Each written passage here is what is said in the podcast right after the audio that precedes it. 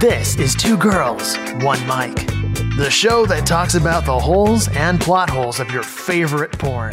Welcome to Two Girls One Mic, the porncast that says if you've ever put in two tampons and accidentally, that counts as a threesome. I'm your co-host Alice Vaughn, and with me I have my other gorgeous co-host Kate Kennedy with me. How are you doing, Kate? I'm alive, so that's great. Welcome to the first and hopefully only ever episode of Two Girls One Mic recorded live from my bed, not in a sexy way.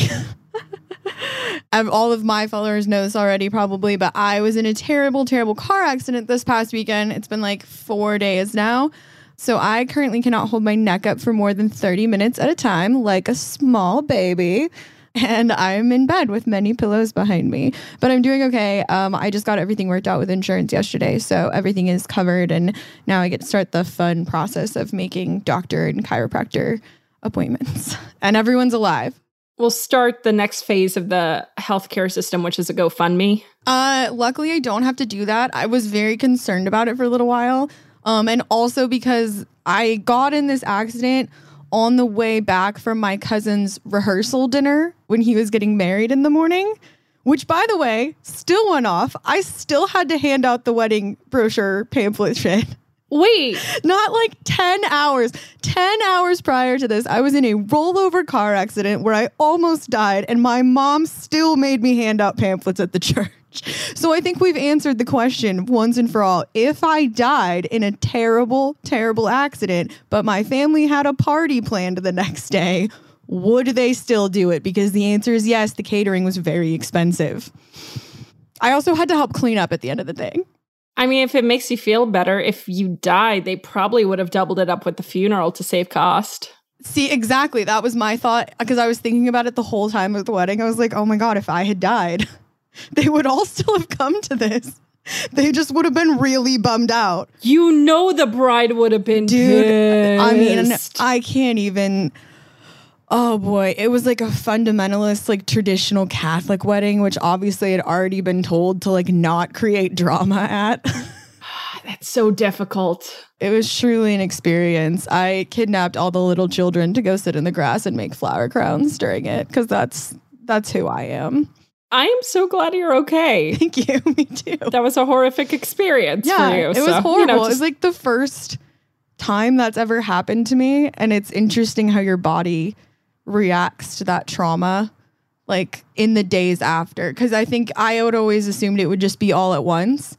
And then you're like okay i'm fine. But it's like i'm like now having like super weird nightmares and like things are you like you're like oh i feel okay this morning. And then you get up for like an hour and you're like oh my god no i'm not okay i'm not okay. You're like oh it's it's very weird. I feel like i'm gaslighting myself. So go support kate buy her nudes of uh, pre-car accident uh, or yeah. even post you know? Um, maybe you're into that fetish. I'm trying to take some later today. I'm trying. I have a massive bruise on my ass. You're probably going to take those photos like resting your head on a pillow though. Yeah like really sexy like like doggy style only for a while with like a support neck brace maybe people are into the neck brace thing. God i hope so. You know there are people on OnlyFans who have neck braces just because they need to cater to a specific audience. I'm worried that I'm going to take pictures and I'm going to get them taken down because you're not supposed to have like bruises and violence. That's literally what the movie Crash was about. Was like people with the like after people have been in car accidents, like not the not the more recent Crash, the earlier one, the '90s one, the Cronenberg one. It's a fetish. So. Hope so. Fingers crossed. I mean, they are revising uh, the OnlyFans standards and regulations. Anyways, with that, enough about me, uh, is what my mother said when people kept asking me if I was okay. Um, I'm kidding. She was concerned. Uh, we have a guest with us today, Alice. Yeah, we have Dominic Rodriguez, a director of the movie Fursonas. And we've done 100 plus episodes of this show, and we've never talked about furries. Oh, we've talked about furries. We never talked to a furry. Okay. We've had many questions over the years that we've been dying to ask. True. Like if Batman wasn't a superhero, does he count as a furry? Because I think so. It's a really expensive costume, in my opinion. I'm already thinking about this. I think, yeah. I think, yeah, because if you're not out protecting people and you're just dressing up like a bat, then that's. But it's not a full mask. Does that, is there a sort of amount of face that's, I mean, like I said, we have so many questions because yeah, no, he still fine. he still has this part of his face It's not a full like head piece. So yeah, this is one of the things that I could probably wrap my disclaimer that I have for any furries that are listening into the answer to this, which is I feel like I should just be reading this off a teleprompter. I do not represent the entire furry community. There are many different people inside of the community. The whole Batman, the fact that the face isn't all covered, that actually kind of goes to this question of do you need to have a, like the full fursuit to be considered a furry? And the answer to that is no. Most furries don't have fursuits. Those are just the most visible furries that go to conventions and stuff. But yeah, I mean, it's more just a, we can get into what makes a furry later. That's a contentious thing. um, but yeah, I mean, I, I just want to make it very, very clear to the furries that are going to get angry by what I say that I'm just talking about myself and my experience and what I see, which is just my own little biased thing that also should be taken as total truth that cannot as we all do. I've given us such a similar disclaimer on so many so many occasions of i can only speak to my own experience in sex work. This is what it is. I don't speak for everyone. Because yeah they are uh, the fangs might be fake, but they are also metaphorically very real. People can come yes. for you quick. Yes. and at the end of the day, I mean, each community, you know, there's different types of personas. You have people who engage in different things. You have your firebrands, you have your activists, you have your people who just engage because it's fun, you know, the people who dabble, and things mean different things to different people. And I mean, this is in every community. I'm not talking specifically about furries. If you're in a magician community, this can easily apply to you. What's amazing though is that it's just such a specific community in which I feel like there are definitely overlaps between like sex workers and furries and especially like how they have to portray themselves to the media and how you have to be very selective about what you say because people already have specific narratives that they want to throw out there all the way to how people have preconceived judgments and notions. But it seems like furries have definitely gotten the brunt. The brunt end of the stick. Yeah. Yeah. It seems like even people who are open to fetishes, it's like, yes, but let's all collectively shit on furries. And I don't want to do that. And I know I probably have in the past. And I obviously, like any other human, make mistakes. But that's why I brought you on because I want to have this conversation. I want to learn more about the community. I've seen your film Fursonas. So that definitely was great to have like a nice overview of the community. But let's start with the basics. Let's start with me saying that there's a lot of footage online of me shit talking a lot of different marginalized groups of people. and I have never said anything about furries, actually. That is the one group I've never, because I agree with Alice, I don't like it when everyone gangs up on one person. I've also met several furries and had several friends that were into it, and they are very nice and they tend to be quite sensitive people, understandably. So, yeah, you guys can go dig up every terrible thing I've said about everyone else, but you'll never find me bad mouthing furries. That said, if you're Irish, we will badmouth you. I'm right here, Alice. Uh, the tide is definitely turning. I think there was a, a, time when it was like, oh, you know, people were first finding out about furries and like, what the hell is this? You know, and it was just this. I think what makes people uncomfortable is that it looks like D- Disney World. You know, there's literally like so many people were influenced by you know Disney characters and stuff like that, and mascots and stuff like that. That's stuff you associate with like it's like a you know. And in Pittsburgh, where Anthrocon is, uh, where I kind of first started going to cons and stuff, they have the big parade and everything, and people want to bring their kids there and everything. And I think all that's great. I think that, but but but you know, it is still not uh, Disney World. it is just a bunch of different people some of whom I won't give a number that I'm scientifically certain about how many of them it's a fetish thing for. I know it's more than many of them claim it is, but to me, that shouldn't make it all that it might look weird to people because they feel uncomfortable with you know like oh it's cute but then is this some some perverted thing and it's like yes to all those things and that doesn't mean that it has to be insidious you know? I mean i think we're in a more sex positive environment than we were like in the late 90s early 2000s when a lot of the early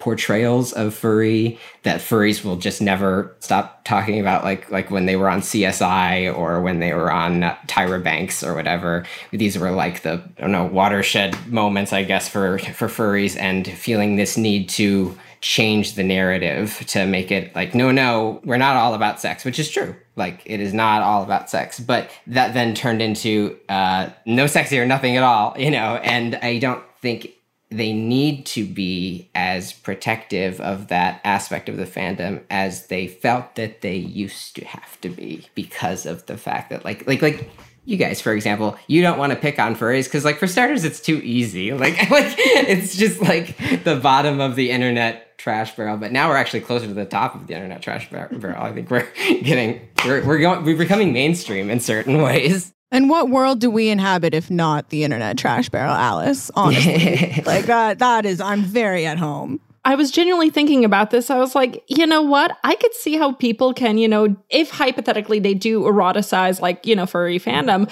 I could see how easy it is to slip into that. So, for example, like if you grew up around like Nala from The Lion King, Lola Rabbit, Ariel, Jacob from Twilight, Jake Gyllenhaal. I mean, what else do you call that? Well, that's the thing. I think this stuff is sort of sold to you as a young person, especially when I was like entering puberty and there's just a lot this like, you know, you're watching cartoon. I was big into movies. I was a filmmaker. I was always watching movies and there's just this kind of I don't know. I mean, Lola Bunny is a great example of just like, you know, this is like a kids movie and this is definitely an eroticized rabbit person. Right. And so like what do you what are people supposed to are people shocked when people grow up like you know, jerking off to Lola Bunny. Like, I, I think that's not particularly shocking. People revolted when they reanimated her to be less hot. Yeah. I didn't even know they did that, but that doesn't surprise me. oh yeah, one of my favorite Twitter TikTok comedians did this amazing video of this. Where she's like, "The bunny is supposed to be thick.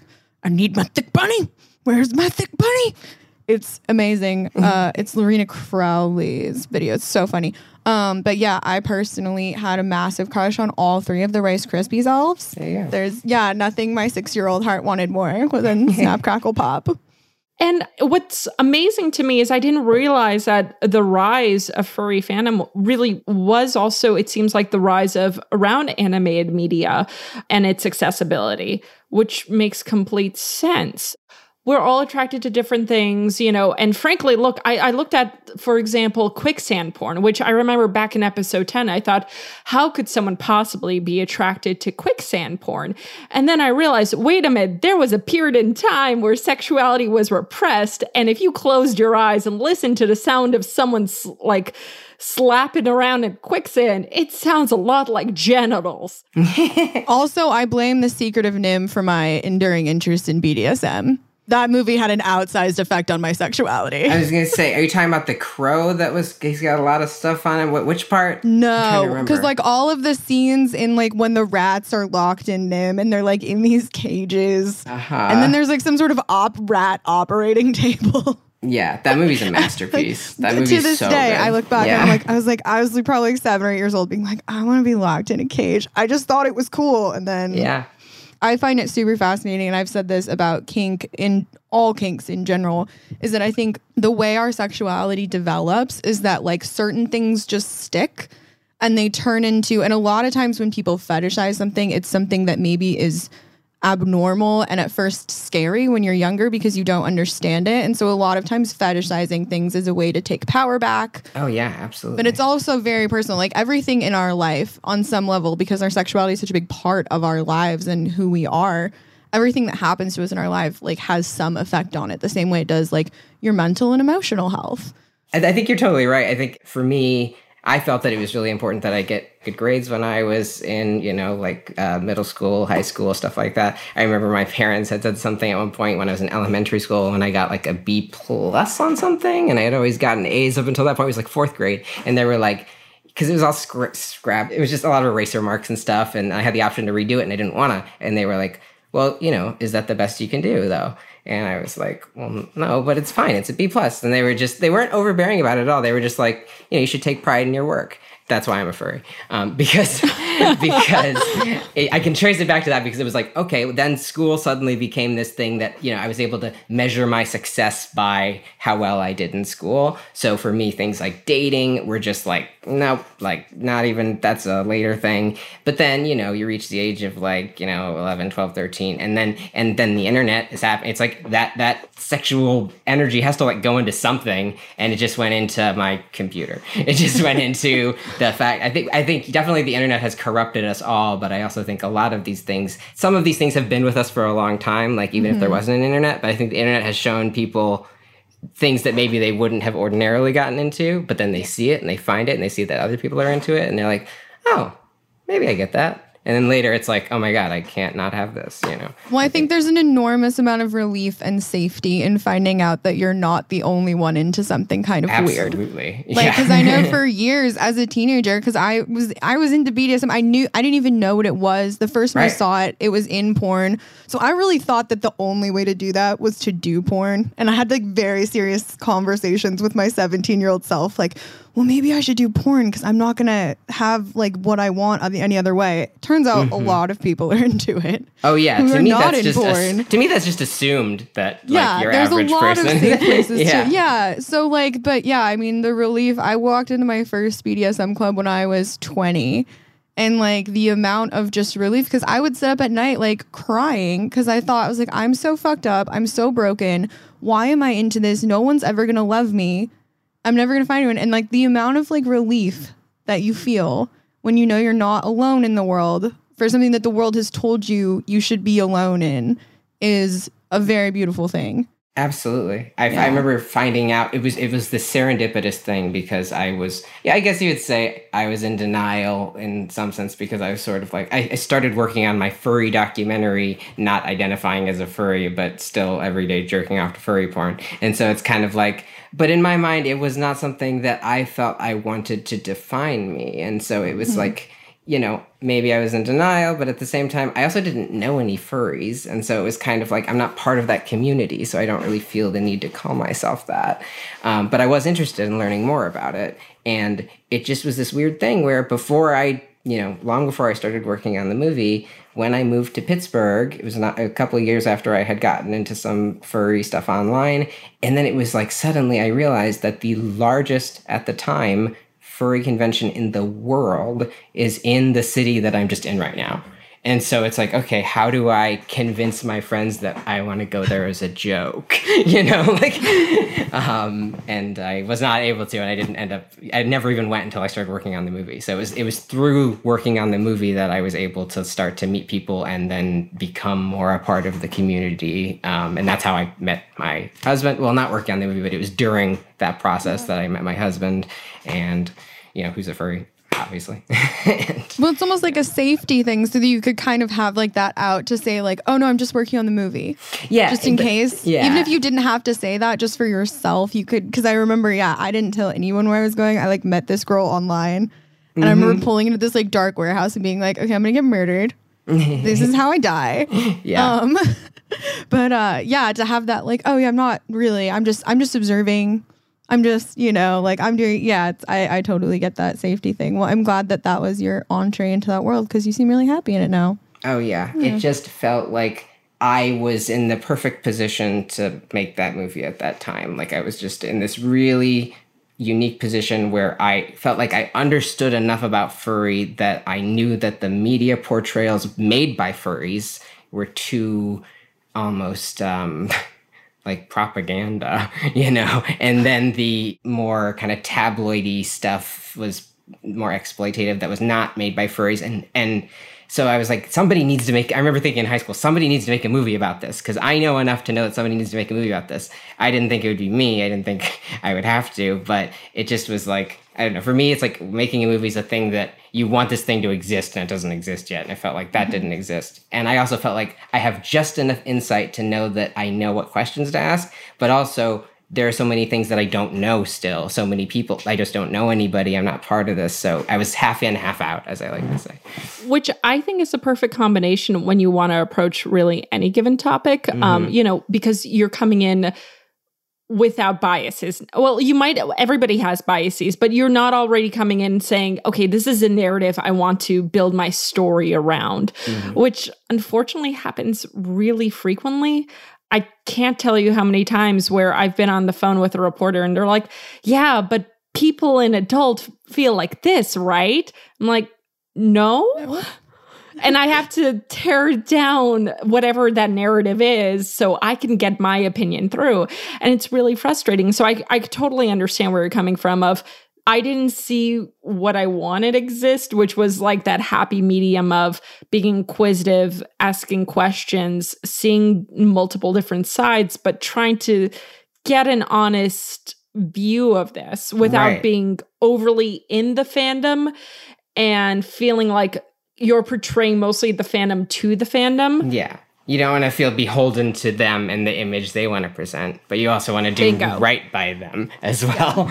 um, and you mentioned biases, and it's an interesting. I'm glad you mentioned that word because it's like I, I had this illusion for so long that I, and I think part of it was that I, I had some opinions, but at the same time, I just wanted to meet people and find things out and just learn for myself what it's like to just meet. So I was just trying to just any furry that would talk to me. I now, granted, I did mostly only talk to people that had fursuits because to me that showed that you were enough in this into this community there's something very symbolic of putting on the mask i mean i just think visually there's something very beautiful about that and so I got some flack for that because it's like, well, not every furry has a fursuit, but I think most furries tend to still want them. I, a lot don't. But you know what? I'm just going to speak in generalizations and they will just have to forgive me. um, I thought that we're just going to see where this goes. I'm not going to impose a narrative on it if it's just a weird, boring art film that just goes from one portrait to another to another with nothing to tie it together other than these are all furries. I don't know. You tell me. That's what it was going to be. And then I just became more invested in these people after working on the film for four years. And I started to become pretty biased due to the fact that, you know, I'm kind of coming to terms with the fact that I want to be a part of this community. On top of that, the person that was the chairman, that is the chairman of Anthrocon, was saying some pretty provocative things about uh, people who I had interviewed. And I felt like this is wrong. We are we are kind of doing all this infighting to try to save our image when it felt completely unnecessary to be. So I started to really have very passionate opinions, and so that's one of the things that people say about the documentary. Is like, oh, he's so biased, and it's like, yeah, yeah, I definitely I realized that you know every documentary is biased whether they show it to you or not, and we just decided to show it to you. Like I've said this about bias in the past because I had an anthropology teacher tell me this one time, which I think is like so incredibly important when we talk about bias at all is that bias everyone has bias yes. bias is like a contact lens it's the lens on your eye it's the lens through which we view the world and everyone's is warped by their perspective like necessarily by their experiences by what they've been through so it's impossible not to have bias. Like I would love to make a documentary about porn, but I already know that I'm completely biased. I think you standing on the cusp of those two worlds of what in one point like being the storyteller but also knowing like that much about the fandom and kind of being able to see also like some of the flaws with it. I think that's really really important because that's the only way you get an actual honest perspective. Yeah, I mean, I, I think it was just this weird lucky series of events just where i was at the time and and and what i didn't know plus what i found out over the course of making it. And then and i think a lot of times people will tell you like don't get too close to the people you're interviewing. You know you don't want to feel like you are becoming too close like like friends with these people and stuff. And but so much of whether you're in like queer circles or especially like furry circles which is a very queer community there are a lot of people a lot of open relationships a lot of lines that get blurred between like friends, sexual partners, romantic partners, what have you. It's like pick two out of three, you know, and kind of shift it around for who you know. And and I just felt like because I'm part of this community, I don't mind just feeling like okay, I've I've become friends with these people, most of them, and so I don't care anymore about the fact that that that's something I'm passionate about because it's true and it's it's this is my view of the fandom. And and one of the things that we don't ever do in the movie is define what a furry is. Um, because it's not necessarily meant to be educational as much as you just kind of form your own i mean it's there is definitely like definition and that's just like people that are fascinated by anthropomorphic animals. But i just hate that because i feel like it doesn't it's it's broad and yes it like encompasses it but like fascinated can mean so many things and since it just means so many different things to different people i feel like it's more just like just meet these people draw your own conclusions experience it and maybe you agree with me and maybe you don't but make and make more movies about this please you know? So it's really interesting because I've been in the atheist community, and what was amazing was watching your film was seeing, oh yeah, you have your firebrands, people who are super into it, people who are super outspoken. You have your people who attend, and then also you have a lot of people who just attend conferences to bone, and that's it. Mm-hmm. They exist, and it's the same people. It's the same people every single conference. Uh-huh. Okay, you already know the group they're in. You meet them, and it's like Donna, you are boning Steve. I know this. You are swingers. A new person comes in, you test the waters with them to see what group they fall into. It happens whether, again, The swingers community is the oil spill of the communities. It just leaches into all the other communities. Now there's one that I often talk shit on. You can find hours of footage about me talking about how I don't like swingers. we are sex positive except to swingers. Least organized of all the communities. We're kidding. Now, when you say swingers, you you're just talking about. Uh, is there any difference between that and just like open relationship people? Is that My opinion on this, having been not in the swingers world, I was obviously more in the kink side of it, but again, they fucking their little tendrils get into everywhere. Is that it's often couples. They're usually like married for a while, often like middle aged, and like they're just relentlessly horny. Mm-hmm. Like everyone's horny, but it's like like you're saying, Donna, like it's too fucking much. Like you're too horny for the furry conference. Okay? So swingers is more like what I picture when I think of like the '80s movies with the key parties and stuff like that. Yeah, and especially in like within the BDSM world, and I would assume this is somewhat similar from what I've heard of my friends that I knew who overlap between the BDSM world and the furry world is that like consent is super super important. Like consent is our biggest thing way more than the whips and chains and a lot of times because the swingers community is typically not super organized like they go to like parties but they don't go to meetups. They don't you don't go to classes about how to be a better swinger. I'm gonna say that and watch there's probably classes but uh they tend to have a much looser definition of consent. So like almost every single time anything ever kind of sketchy happened to me in that world it was always a swinger. It was almost never someone from the community that would like come up and touch me without permission or consent. And that just kind of ruins it for everybody in my opinion So if you identify as a swinger, we're not trying to intentionally shit on you specifically. I am. I don't we're like you. okay. Well, maybe we're picturing though, like I don't know, more of a boomer gen. it is it's such an archetype And say because everybody like a lot more open relationships are happening now, so this Yeah. is not quite the same as what the, the culture that you're describing. We're talking about the people who like older generation Older or it's like, generation. we don't know how to navigate consent, but we want to be yeah. involved. I find also too is that the older generation is more likely to identify as swingers, whereas people of our generation, millennials, even in Gen X, are far more likely to be more specific. Because like I was in poly relationships, mm-hmm. I like taught classes on like ethical non-monogamy, so like.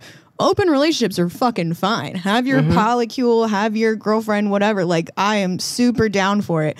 It's always, that's why my point is that it's swingers. It's always people that identify as that.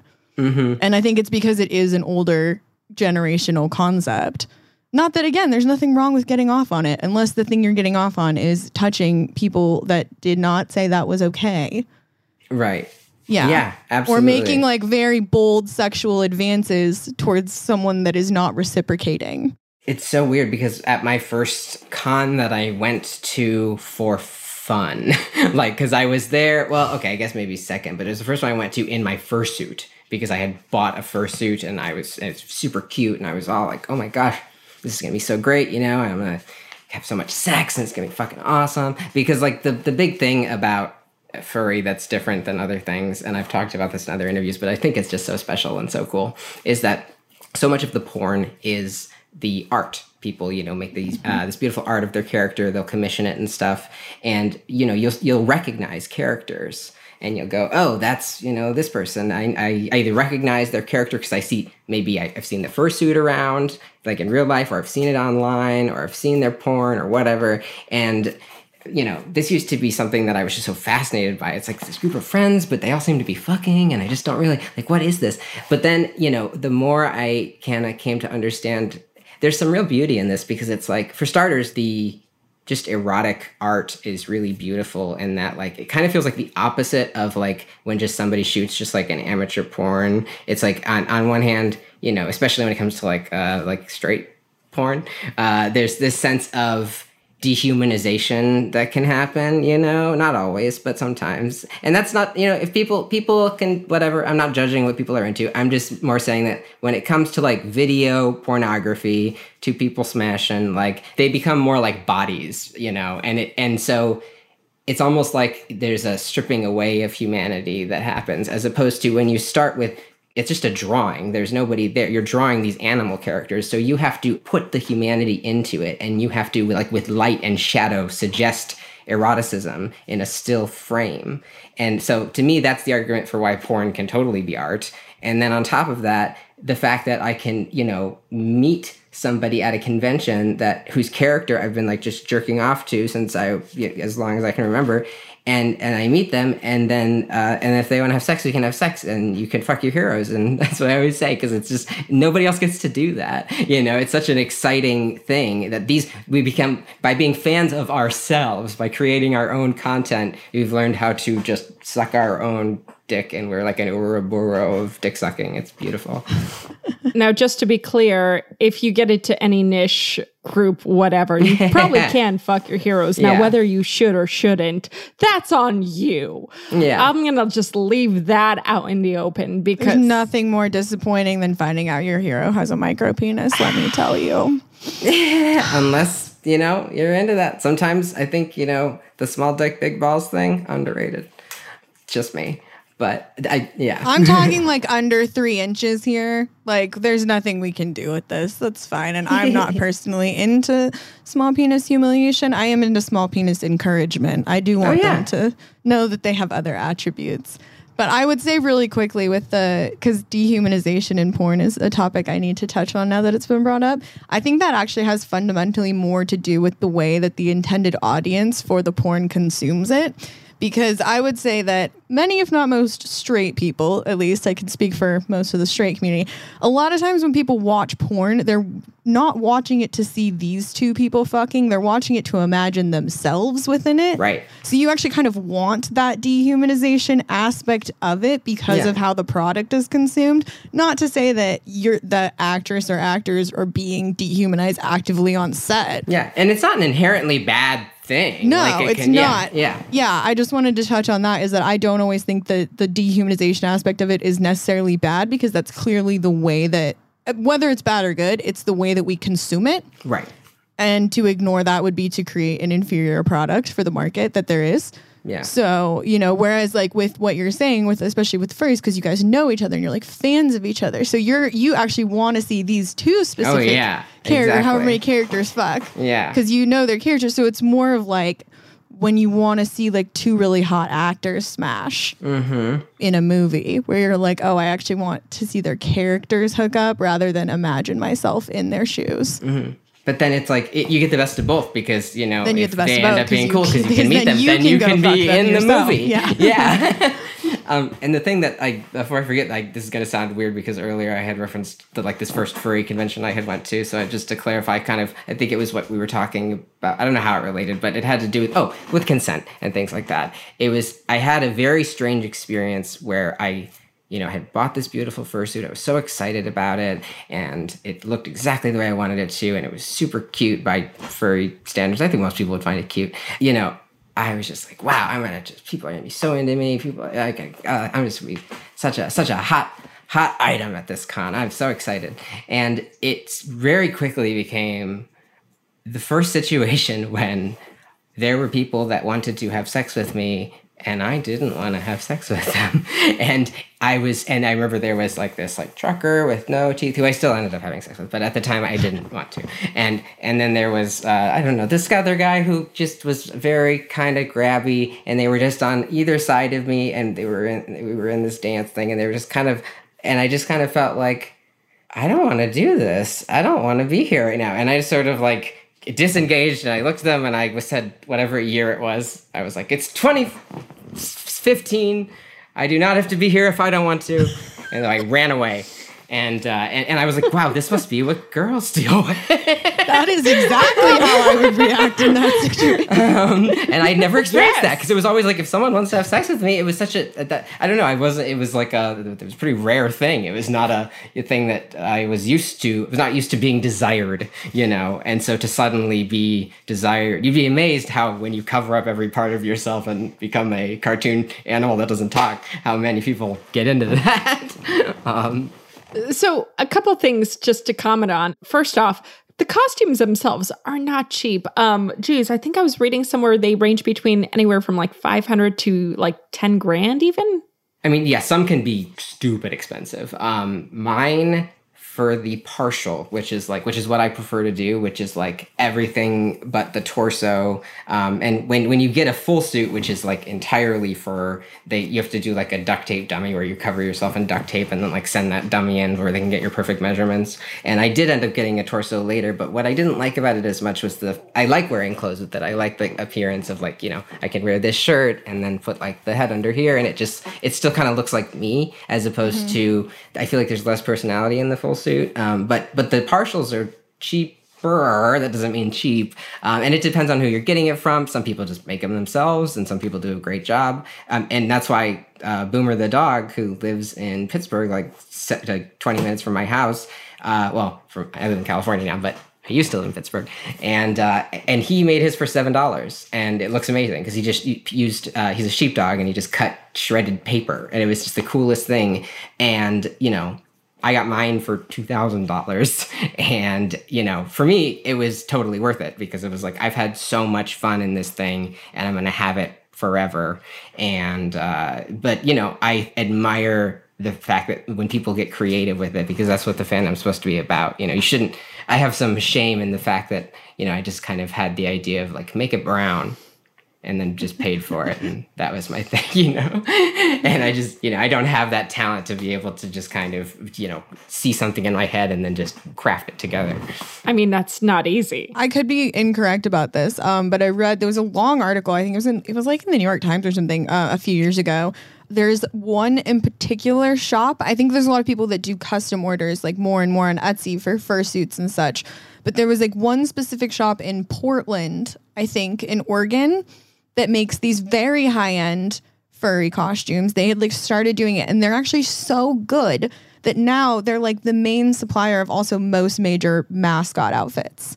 Oh wow. Yeah. Because like the quality that these people put into it is so far and away from like what the people that only do mascots are creating that they now have like this huge, even though they still do fursuit commissions for I'm sure thousands and thousands of dollars, a huge part of their business is now very, very mainstream, like college sports teams. Oh yeah, I mean because they look so much pretty. I mean, you look so at a lot good. of mascot costumes, and then you mm-hmm. look at a mm-hmm. lot of fursuits, and the prettiest fursuits are just like, I mean, they're works of art. You know, mm-hmm. I mean, and it's really understandable why you know mascot people would want to seek that out. I was reading um, something where actually Disney themselves they commissioned people who make furry costumes to work on their own costuming because it was it equivalent to what their people could have put out which you know really says a lot about the quality and the time and the effort and the energy to make these really anamorphic costumes. I wonder if it was the same article because I think they did mention Disney. Oh, it's very possible. Now that you say that, I'm like, I wonder if it was because yeah, I mean, costuming in general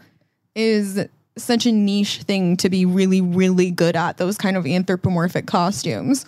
Um, and it like it's a ton of engineering.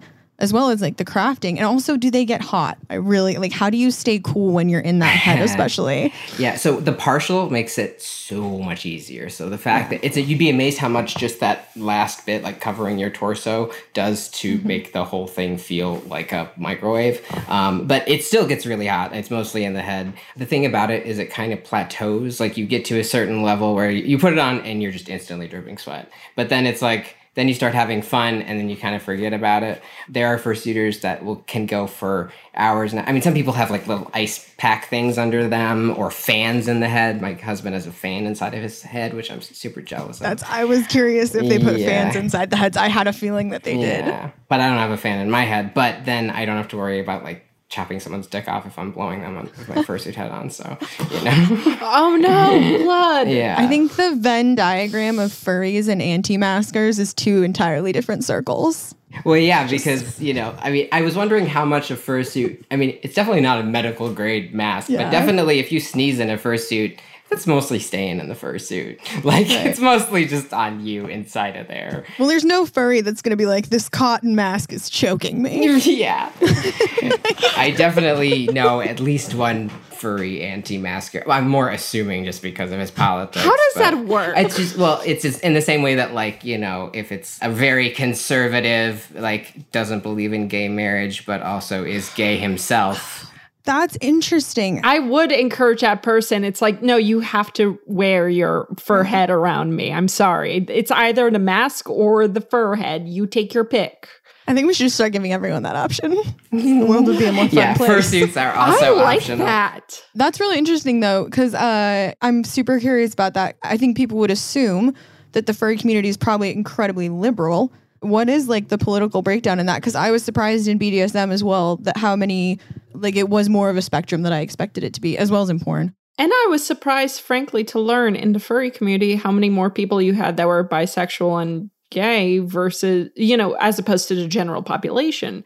So I assume uh, the furry community could be potentially more liberal, but I have no idea. They could be all be libertarians or conservatives for all I know. Yeah, they're certainly not all conservatives. That, I can say with certainty. It it does tend to trend more liberal. I would say. Um, you know, you're going to find outliers. I mean, the one like hardcore opposite of me, conservative friend, is somebody that I met working on the documentary, and we talk mostly because I feel like I need to be this ambassador as a liberal. Like, look, you know, I, I like to believe that even if we don't have the same facts, there's some way for us to communicate because the way that we're bifurcating in just the country and the world is so upsetting. And I think people need to talk to each other. I remember seeing like an article, um, like some headline that was like, should I talk to my family members that or friends that voted for Trump?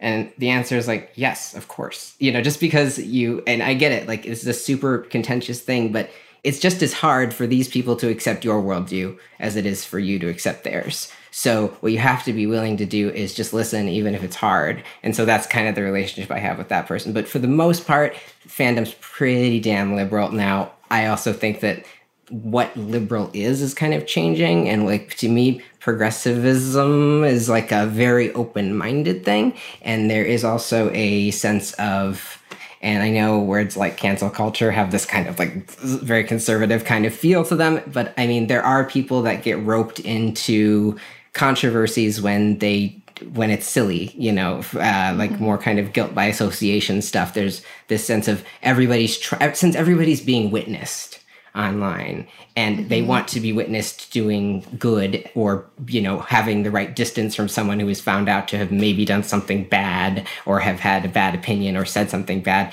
There's a sense of i mean i, I get why as a not conservative person i understand why conservative people may feel that you know oh you just can't say anything anymore. And I, I don't agree with that entirely but i also understand that like you know there is this almost like I don't know. I'm trying to tread the line. Where I'm just basically I just I try to understand people. I think is what it comes down to, and I think especially when it's hard, especially when it's like the hardest.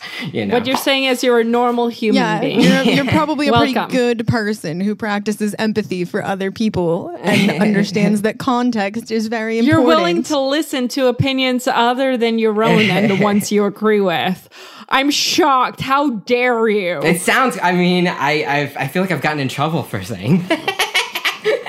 It's like the whole trend of like cancellation by association. Like I keep seeing tweets from people where someone will tweet something like heinous and then people will like retweet it and be like, I can't believe I have mutuals following this person, unfollowed all of you. It's like, well, maybe I just fucking wasn't on Twitter today. Yeah, exactly. Like, why do you assume I saw everything this person says? Like, Yeah. I, I don't know when people are going to pop off and be shitty. Oh wait, it's gonna get worse. we used to be able to have weird friends, you know, like sometimes you have that kooky friend that believes different things than you. Yeah. And now it's like that's almost not allowed. you know, like you're supposed to pick a side.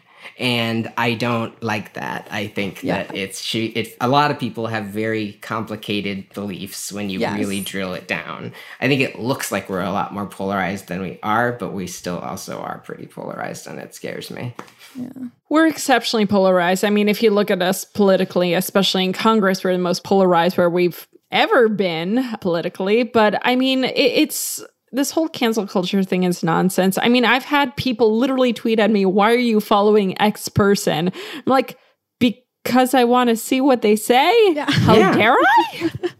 Yeah, I think you should Like, always want to understand, even if it's the opposite of what you believe. I think it's it's like people Yeah. want to shut themselves off from mm-hmm. things that That's don't That's your choice. Yeah, and it's and, and and that's scary to me. This idea of I mean, it's just more echo chambers, which is not good.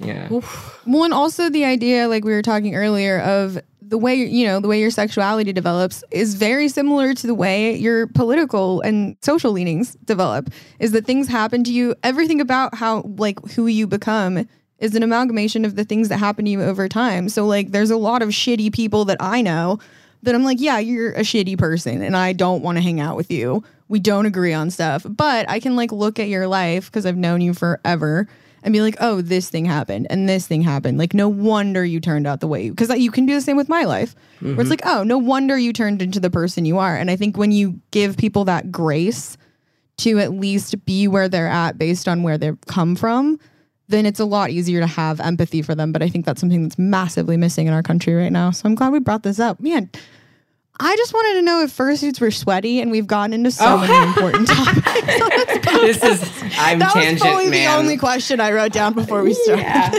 they are sweaty. Yes, um, definitely sweaty. And uh, I think I don't know how we got from one to the other, but just the last thing on that before I forget is just my mom would always say, "There, but for the grace of God, go I." And I didn't actually fully understand what that meant until I realized there were commas in it, or at least it's meant to be read with commas in it, like there over there, but for the grace of God, but for, you know, my circumstances and luck, you know, go I. Like I could maybe this doesn't need to be explained, but it needed to be explained to me. You know, which is just this idea of like I could be anybody. I could be that person under mm-hmm. different circumstances. And it's just, you know, whether you believe in God or not, it's through luck really that I'm not that person over there or that person in jail or that drug addict or that I mean it's it's you know, and so I try to be Christian in the not religious sense, but in the accept everybody if, and and try to understand everybody. I think is what it comes down to for me. We like those kinds of Christians. Yeah, uh, like how, just like literally the, what Christ, Yeah. the the idea of what he was talking about. You know, it's revolutionary to say love people because like right now people do not want to do that.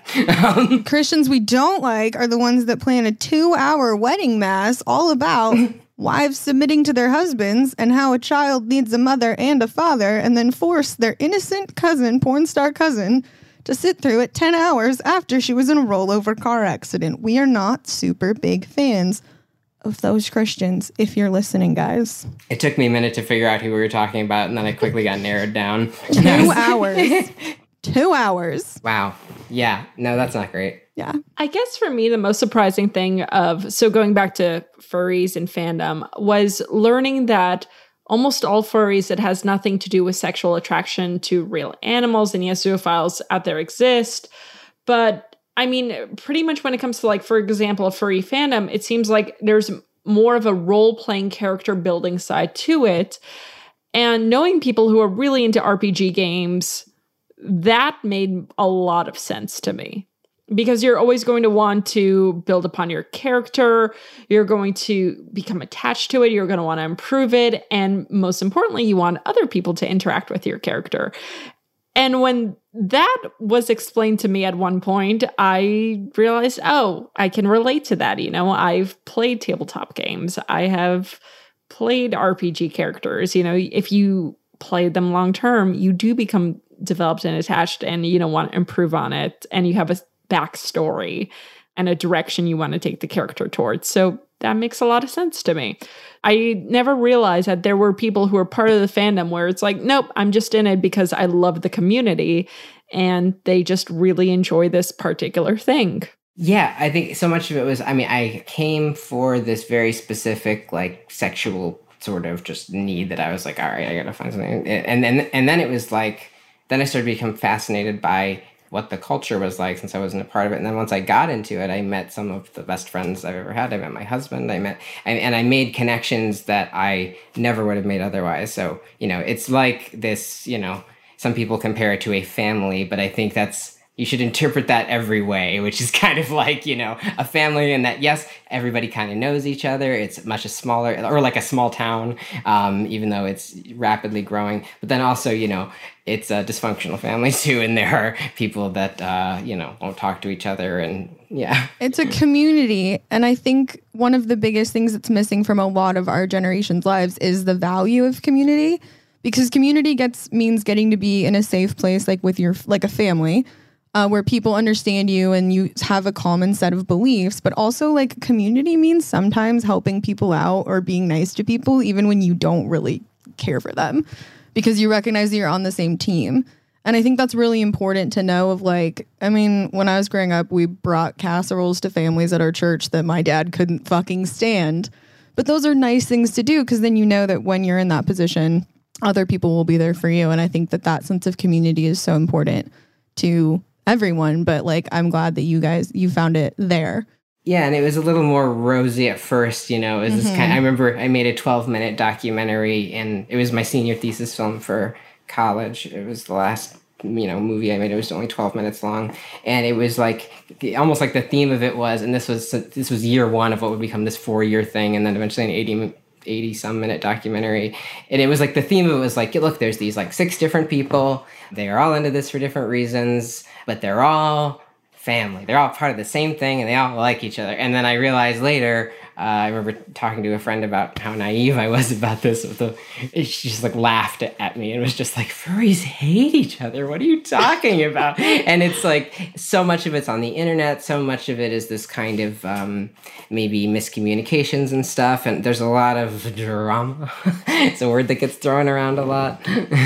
Why would you say that happens? Is it because there's so much polarization with the media and people are like, "Oh, well, you portrayed us this way," or is it just because they believe the fandom is one thing that should exist versus how other people act on it? I'm curious, why is there so much hate? I think the community is big enough to look at it, at least the way I look at it, as this kind of microcosm of what's going on in the world, you know, because it's this community that you could point to like what happens in religion with the way that people go like, no, this is what it means, no, this is what it means, and argue about it, you know. And so it doesn't necessarily need to be furry to use that as a microcosm, but that's sort of the lens I use for looking at the way identity and community conflict because you can say like this is my identity i am a furry and i'm part of this group of people that use that same word. But since it means something different to all of them sometimes that's you know and a lot of times they celebrate that and they think that's great but then a lot of times that can be really contentious because it's like and this is something that i just don't get which is the sense of you know you're accepted for your weird sexual proclivities you know you want to have sex with you know nala or simba or whatever and it's like that's awesome. Good for you. You go. And granted when i first learned about diaper furries i was a little bit like oh i have never sexualized a diaper before. I don't it was more just kind of like intriguing and i didn't get it but it felt like it's just so funny to me that there are still people for whom you know like oh my you know, vore like people that are into vore, like the idea of being like digested or whatever. It's like, oh, my my fetish is fine, but anything that I consider one percent weirder, like, what are you doing here? Get out of here! Get out of my fandom! And it's just like you got accepted for your thing. Like, extend that courtesy to people that you consider weirder than you. I mean, in my mind, so much of this is just fantasy. People just want to have their fantasies and live them out uh, with consenting adults. So I just don't get why we can't get along better. But I guess, that, yeah, I think it reflects what's going on in the country in some ways. I think people are polarized. There's a lot of just tension, and I'm sure COVID didn't help. you know, Someone is always going to be Afghanistan. yeah. My ex boyfriend used to get in trouble for being too kinky at dungeons quite often, but in their defense, he lit a girl on fire one time. So like Oh. they had like good reason to be. He'd be like, "Why can't I do this?" And he'd be like, "Cause fucking dude, Derek." Because not everyone wants to see a blood draw right now. Yeah, that's uh was she okay? Yes, because she is tough as nails. She was covered in uh, hypodermic needles, like play piercings, Uh-huh. all down her front. And then they used alcohol to clean the skin, and too much alcohol was left on her skin. And then they put a violet wand on her, and it caught on fire. Wow. And so just her whole torso, like all the alcohol, it burned off really fast because it was alcohol. Yeah. But she like hopped up in the air and slammed down to put the flames out on her front on like 10 hypodermic needles in her torso. Oh my god. It was like one of the most. And then she like got up. She's like, "Is it okay? Is it out?" And everyone's like, everyone just like took a step back and was like, "Who the fuck are you?" And she like got up. She's like, "It's okay. I'm okay." And then just took the needles out herself. That's pretty that's pretty amazing. I know. And then she wanted to give me a big hug, and I was like, "Not now." but I'm so glad you're okay. And also, God damn it, Derek. Also, someone lent him their furry headpiece one time because he really wanted to try wearing it, and he was so excited. He like ran around the convention. He was like a little kid. It was precious. A lot of people get really into it that are, you know, that that wouldn't think that they'd be into it. Yeah. I mean, there's a I mean, I think a lot of people are just I mean, that's why people like Disney movies, not necessarily. And, and like the thing, that's the thing is that like even for furries, that it's not a sexual thing for. It's like there's just something. It's cute. It's just it's cute. We're drawn to cuteness. I think it's. I like, find Disney adults much scarier than furries. Not even in the same caliber of people that I'm afraid of. Uh huh. When you mean Yeah. when you say Disney adults, what do you mean by that? Just that? adults that are super, super into Disney. I don't know. Uh-huh. may- I live near Disneyland. Uh huh. and I didn't grow up with like I mean I've seen Disney, but I'm not like obsessed. But I'm always I mean people should like what they like. Yeah. Look, we're not judging, but if you don't have children and you're constantly every year making an annual trip Yeah. to Disney World and or Disneyland, Or if you do have children and instead of giving them a college fund, you have an annual pass. Uh huh. I would like some words. If you drive a minivan with like more than five Mickeys on it, I need to talk to you about climate change. I wonder, maybe these people should just be going to furry conventions. Maybe that's Yeah. really, yeah. I don't know. It's always interesting. There was people at the wedding this weekend that were like, "Oh, you live in LA? Like, do you go to Disneyland all the time?" And I was like, "No." I'm more concerned about those people than I am about the furry furry community. Oh, way more concerned. I'm down. way Oh, more concerned. And then you know who I'm also as concerned about? People who are really into Harry fucking Potter. Yes. Who- Uh, yes. That's the same category for me. It's not an identity. y- you're yeah. I, you're 32. I don't fucking care what Hogwarts house you're in. I'm a Hufflepuff, obviously, but we don't need to talk about it. Like I fully wore a lightning bolt shaped scar that I drew on my forehead with my mom's lip liner every day to third grade, and I still know when it's appropriate to talk about Harry Potter. Yeah. That is a true story. Uh, Harry Potter is an interesting example because it's like you know this is I think a lot of furries will will liken the fandom to any other fandom. You're like, oh, whether you're Mm-hmm. into sports, whether you're into Harry Potter, whether you're into trees. Or, I actually or- think it's we- weirder that the Harry because the Harry Potter ones are not sexual and the Disney ones are non-sexual. I'm so glad and I kind of find it interesting because I'm like, you're an adult. Could this be like an adult hobby? Yeah, so I understood how it could be sexual. Okay, I've gotten into some weird fanfics with sexual, like Dumbledore sure- Oh, Snape sure. stuff. I'm sure it could be, but I but the majority of people that are in like that are not children and are super into Harry Potter, I don't think feel sexualize it. I think though that people who listen to this podcast who are going to yell at us otherwise because they're Disney moms or really into Harry Potter. Do you think we have a large demographic of Disney moms that listen to this podcast? We'll find out. we should go on We Social will. Blade. Based on how much hate mail we receive and how bad our What? review becomes after this, um, we'll we'll find out. oh, I thought you meant we were getting a lot of hate mail, and I was really excited and kind of pissed that you weren't forwarding it to me. That just means people aren't sending enough. But at the end of the day, I think those people who are part of those communities who don't understand furries, for you guys, you need to realize that very much is a community you identify with and meant something to you. And honestly, I think for a lot of people, Disney and Harry Potter came during an adolescent time where they were trying to explore, express themselves, mm-hmm. much like furry Same, fully fandom Same. yeah comes to a lot of other individuals you know during those times where they're developing trying to reach out to other individuals trying to figure out who exactly they are which is why i see it as now not really that different. Frankly though i find it better than those other two groups because they're just less obnoxious about it. That said if furries ever become as obnoxious as harry potter people or disney moms i'm sorry dominic i'm gonna really hate the group You probably just haven't read enough of what furries have said on the internet. But furries are very obnoxious. Um, I guess it depends on. That's the thing is you can kind of find your group within the group that of people Yeah. that are like you. I think you know a lot of furries don't like furries um, because of the you know whether it's because it's people being obnoxious, whether it's people that are kind of trying to uh, gloss over the sexual stuff to try to make it this to try to sell it as this a cleaner thing than it uh, than it actually is, which has also shifted, I think, because we're in a more sex positive environment now. I think people are a lot more comfortable with sharing that, you know, yeah, I fuck in the soup, but then I wash it. And so, big, big deal, you know? Also, props to you if you fuck in a suit. It's hot. Yeah. I can't do that. I am gosh, I I really can't do a lot. I like to fuck in a t-shirt sometimes.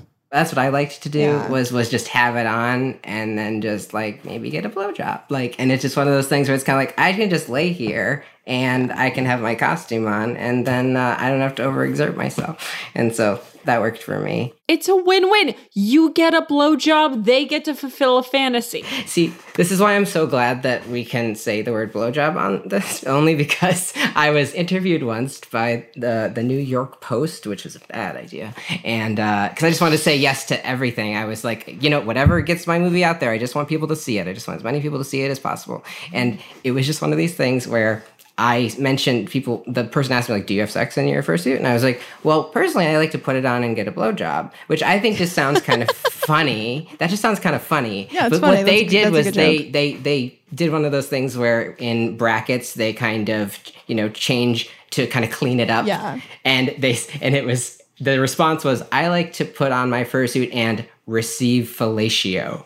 And I just remember like reading that and being horrified because I Which was like, sounds so much "That's worse than so get a much blowjob." worse. Yeah, it It's sounds so much It's worse. so it's so much more like it's like something you'd read in like a court like filing Yeah. of like and that he like you know severed her head and received fellatio. like it just sounds so awful.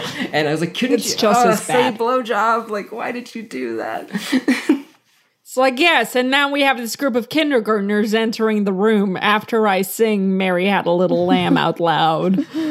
Kudos to us for having better uh Standards in a New York Post, those yeah. are low. Our Kate. standards are much higher than the New York Post. Yeah. Well, I had no idea that that Trump had such a relationship with the New York Post. I didn't know that like he was that was essentially his mouthpiece. Yeah. That was something I found out way later. They actually always write really nice articles about me. I don't know who it is that the New York Post that writes them, but they've written like three really nice ones about me, so I probably shouldn't. They never I always say offensive shit. They never publish it. Thanks, the New York Post.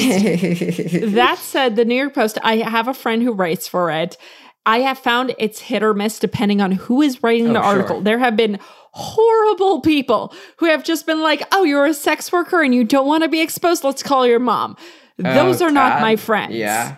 Okay.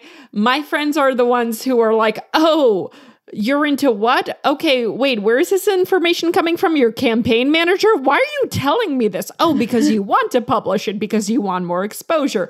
Cool, sure, I'll write an article about this. Mm-hmm. So I'll have my sex positive friends in the New York Post, but that's the thing also don't judge a whole publication by necessarily just the one piece you read. Yeah, especially a publication like that. Any of the online ones like Huffington Post, the Daily Beast, any of them, like they're always hit or miss.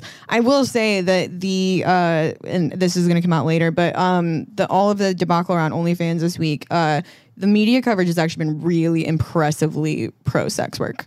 And honestly, That's like really they probably wouldn't haven't given like all of the because they caved to at least for now allowing uh, sexual content to remain on the platform. But a lot of that is directly a result of publications actually going out. I mean, I've read almost every article so far about it. And they really talked to a lot of sex workers. They really made a clear point of why this is harmful, why this is bad, and really exposed kind of these anti trafficking organizations for the evangelical fronts that they are. So kudos to everyone who's written one of those. I've been very impressed and pleasantly surprised this That week. is super pleasantly great news, surprising. yeah. Yeah. I just heard about the OnlyFans thing and it was just kind of like, all right, this is the beginning of the end. Like how long before Yeah. like Twitter doesn't have porn on it? And I mean, I don't know. if this can really spin into what is actually the more interesting story, and I uh, just talked to the BBC about this too recently, that'll come out in a couple of months. But if like people really can start spinning this to those anti-trafficking orgs being predominantly shady NGOs and charities that pocket massive amounts of money and are all fronts for essentially evangelical hate groups, and that the story they're being sold on Facebook of these exploited children, none of the money is going to them and they really just want to get rid of porn. That's the more interesting story. I think if that is the one that gets told this time, that could actually be massive for ending the stigma against sex work. It's amazing when, when the protect the children thing is used. Mm-hmm. And my uncle was saying, like, whenever you hear that, it probably means they're trying to take away some of your civil liberties, you know? And it's just like, especially when it comes to privacy. Like, I remember hearing Bill Barr talk about, the- like, somebody had like thrown him a very softball kind of question, like, what are you doing to protect the children? And he was like, well, Thank you for asking. Like, what we're trying to do is we really need to go after this encryption thing because of all of the, you know, child sex traffickers that hide behind that. And I remember my husband telling me when COVID was happening, like, encryption, that's the next thing they're going after. And it was spine chilling to hear the way that, like, like understanding, oh, this is how they're going to do this. This is how they are going to try to take this away is through the guise Yeah. of the protect the children thing. It's not protect the children, it's let's treat you like a child. yeah, seriously. Yeah. Let's access your data. Yeah. Yeah. Hashtag protect the children. But yeah, so we're recording this episode actually not too long after this OnlyFans debacle, which we still don't have full clarity on on, you know, what exactly happened if it was an internal decision of hey, we're going to attempt to, you know, try to be mainstream or if they actually received threats of whether or not to pull, you know, Visa Mastercard. Kate, I know the answer to this. yes. I do know the answer to this. Do you really know if they got legacy threats? No, I really know what happened. Um, so the biggest thing for these payment processors and the way that they've been pushing this whole agenda, right, of trying to shut down these different sites, because it literally is Exodus Cry going after these sites and making these threats predominantly. Hear me out, Alice, because the payment processors Okay. do play a point in this. But what they've gone for is the compliance side of it. And what OnlyFans has always struggled with as a platform is their framework for compliance paperwork. So, really, if you want to succeed in this landscape of selling adult content online, you don't need to approach this as a porn site. You need to approach this as a compliance and like standards. So, you really want like kind of like cybersecurity, all of the like these kinds of IT people running the show, not porn people, which I think is kind of always what's happened. So, the problem with if you don't have standard framework for making sure verifying who is using your site, where the money is going, that these people consented, that this video is allowed to be here. If you don't have framework for that, then people can just upload whatever. And from day one, when I've I've been on OnlyFans for four years, I said it because I come from the business side of this industry, and I said, "Hey, this is this is going to be a problem down the line." Because that's a weakness in it because that then you can very easily say well there's child sexual assault material on here. There's children accessing the thing because there's no proof that it isn't. And because there's so the site is so popular there's so many creators on it and so many people subscribe to it it's impossible to manually do that. It's the same strategy they used on pornhub a few months ago Yeah. And bear in mind, so if you are on OnlyFans uh, to be a verified creator and even to get payouts, you have to verify who your identity. You have to identify yourself via a driver's license, some sort of identification or passport. This was so tragic when this happened. Uh, Yeah. It's a series of photos that's pretty standard in the industry of your ID pictures front and back. Bear in mind, though, it's very hard to implement whether or not someone consents to being in a video. So, I mean, we could even say that with YouTube. If I shot a YouTube today and someone said, "Hey, I don't want to be in this video," I mean, That's why you have to have paperwork signed and uploaded with proof. And often the way that porn sites do compliance is like a series of photos with you next to the paperwork that you have signed. So not to say that there isn't Correct. You, you could hold a gun behind the camera and make somebody hold that paper up. You could, but the odds of that happening are much lower than just someone getting a video or posting revenge porn. So those compliance things are what protect adult sites. Is the point? agreed. And OnlyFans has been very sloppy about that. And as they've tried to implement these features, they tried to implement facial recognition a few months ago. It somehow just went away.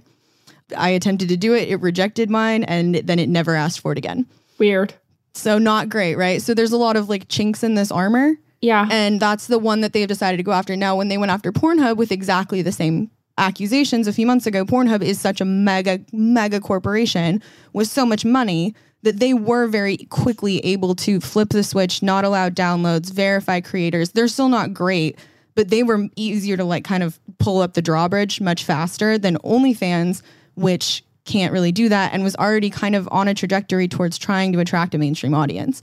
The part of the point of OnlyFans has always been its mainstream audience. To neglect that component of it, that they weren't always going to go in that direction, is to fundamentally like misunderstand even the appeal of the site. But Kate, even OnlyFans neglected the appeal of their site. Come on, for social media, up until this whole ban started, they did not even talk about sex workers once. They did not promote a single sex worker. So I agree. I just tweeted very loudly at them about Yeah. this.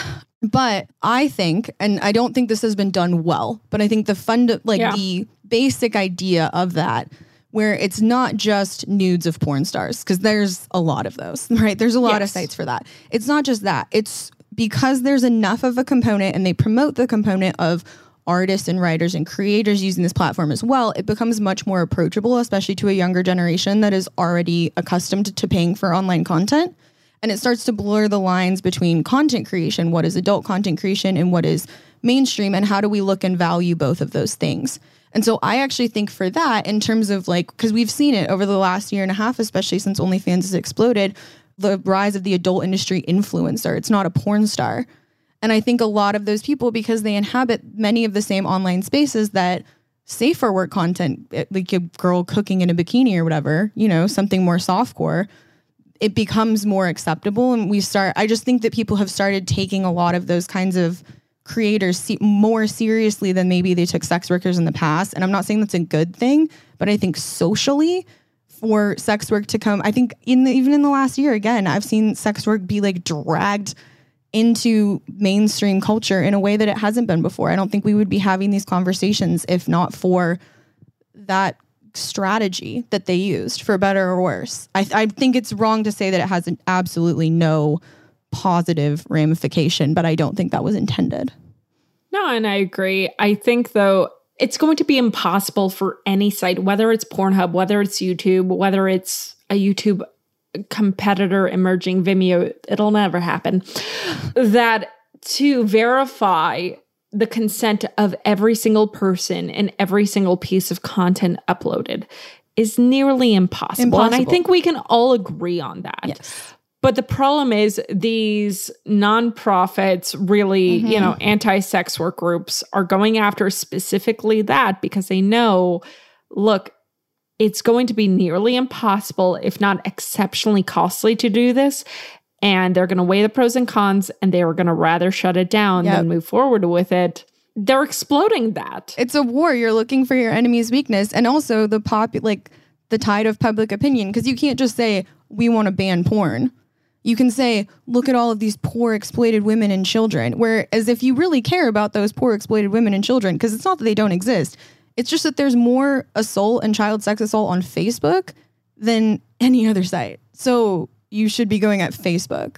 Not these- Shockingly, yeah. Pornhub has a way better reputation. Actually, not shockingly, Pornhub No. has a way better reputation than Facebook when it comes to reporting Yeah. CSAM material. Yeah. Seriously?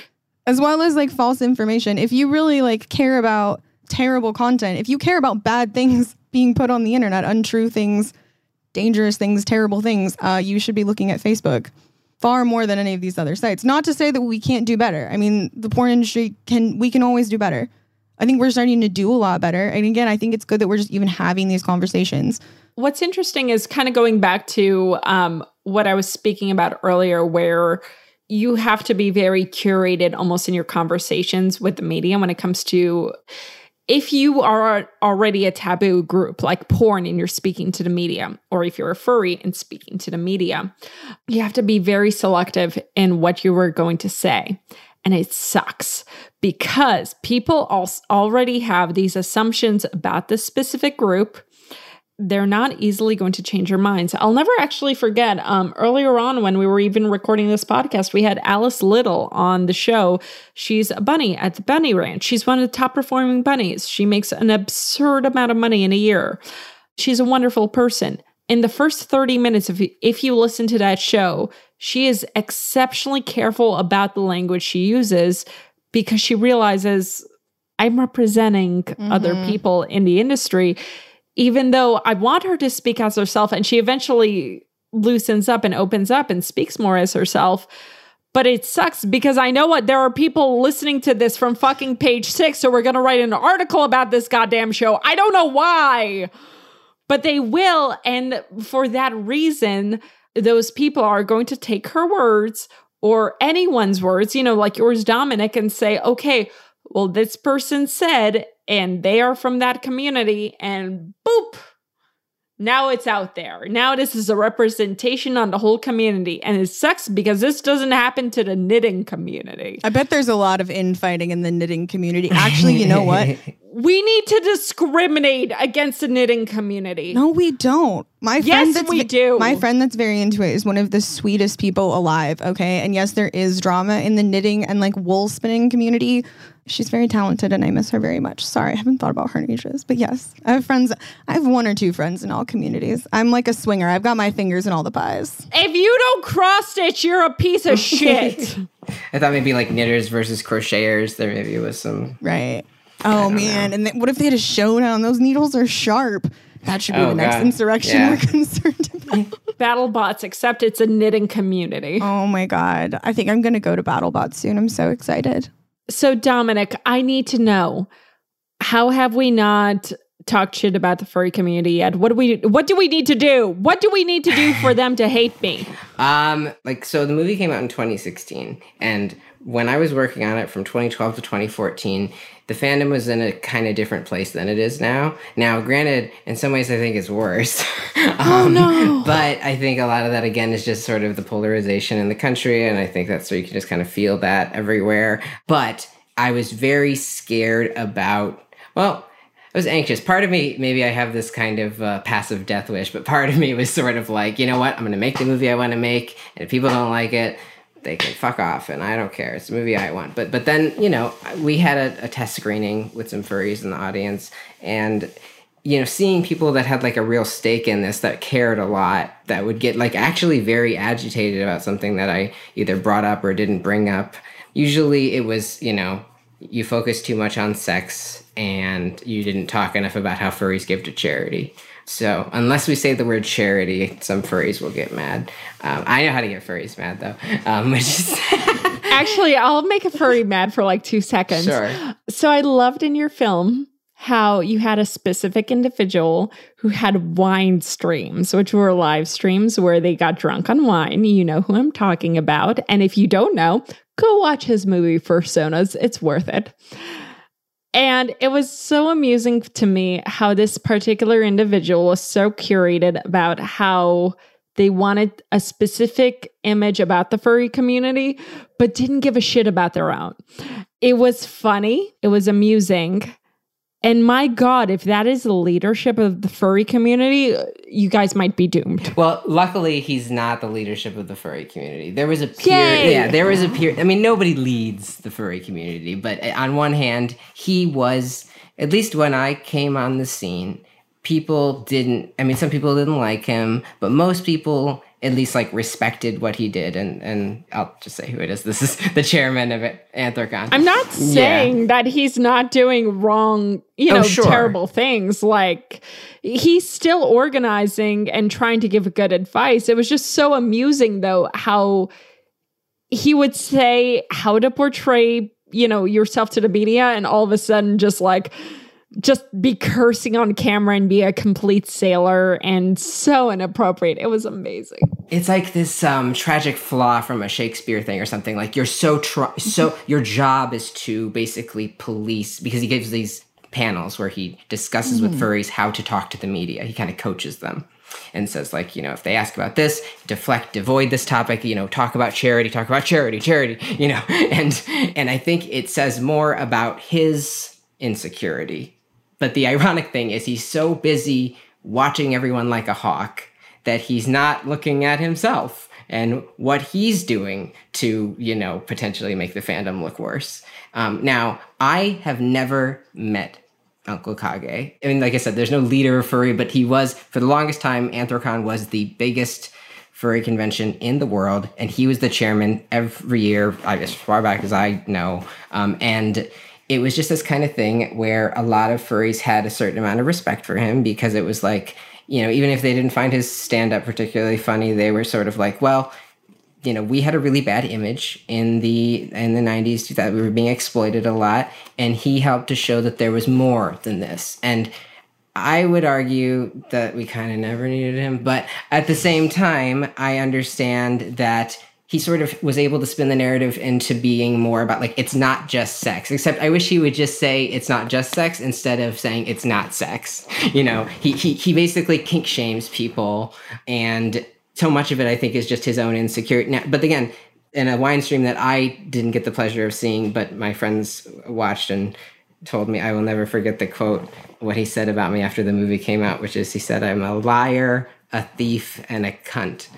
And I I, I can't You should help make T-shirts. I can't That's a great T-shirt. I was also banned. I'm a liar, a thief, and a cunt. and then I, I yeah, love I was that. banned from Anthrocon for life after that. Um, A after liar, a thief, and a cunt walk Yeah. into a bar. and they're all me. Um, I feel like we can crowdfund a costume so you can go as yourself and he won't know.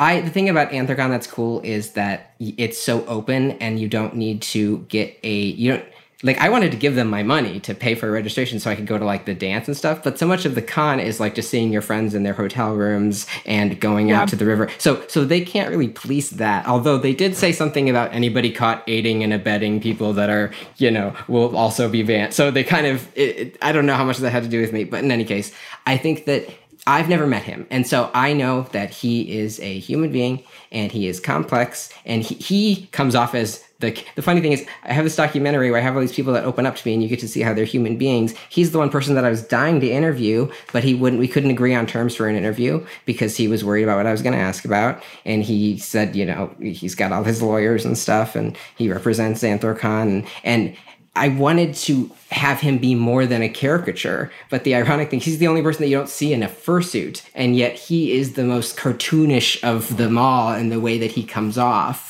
It's so true. But I know there's more to him than that. I know that he, you know, has a mother a- a- and he dreams at night and he has sides that I don't know. So I will not claim to say anything about, I, I don't know him. So I, and I would love for us to be friends. I would love for us to talk, but he just puts this wall up where, you know, if you are not promoting what he wants to promote, you are like an enemy, um, and he will come after you personally. And uh, you know, and it's just words, but words can make people uh, uh, hated by lots of people, and so that's a scary thing. You know what? Open invitation. If he wants a wine stream, I will fucking host it. Yeah, I would right. love. We Yeah. should all. I- She'll I've- provide the wine.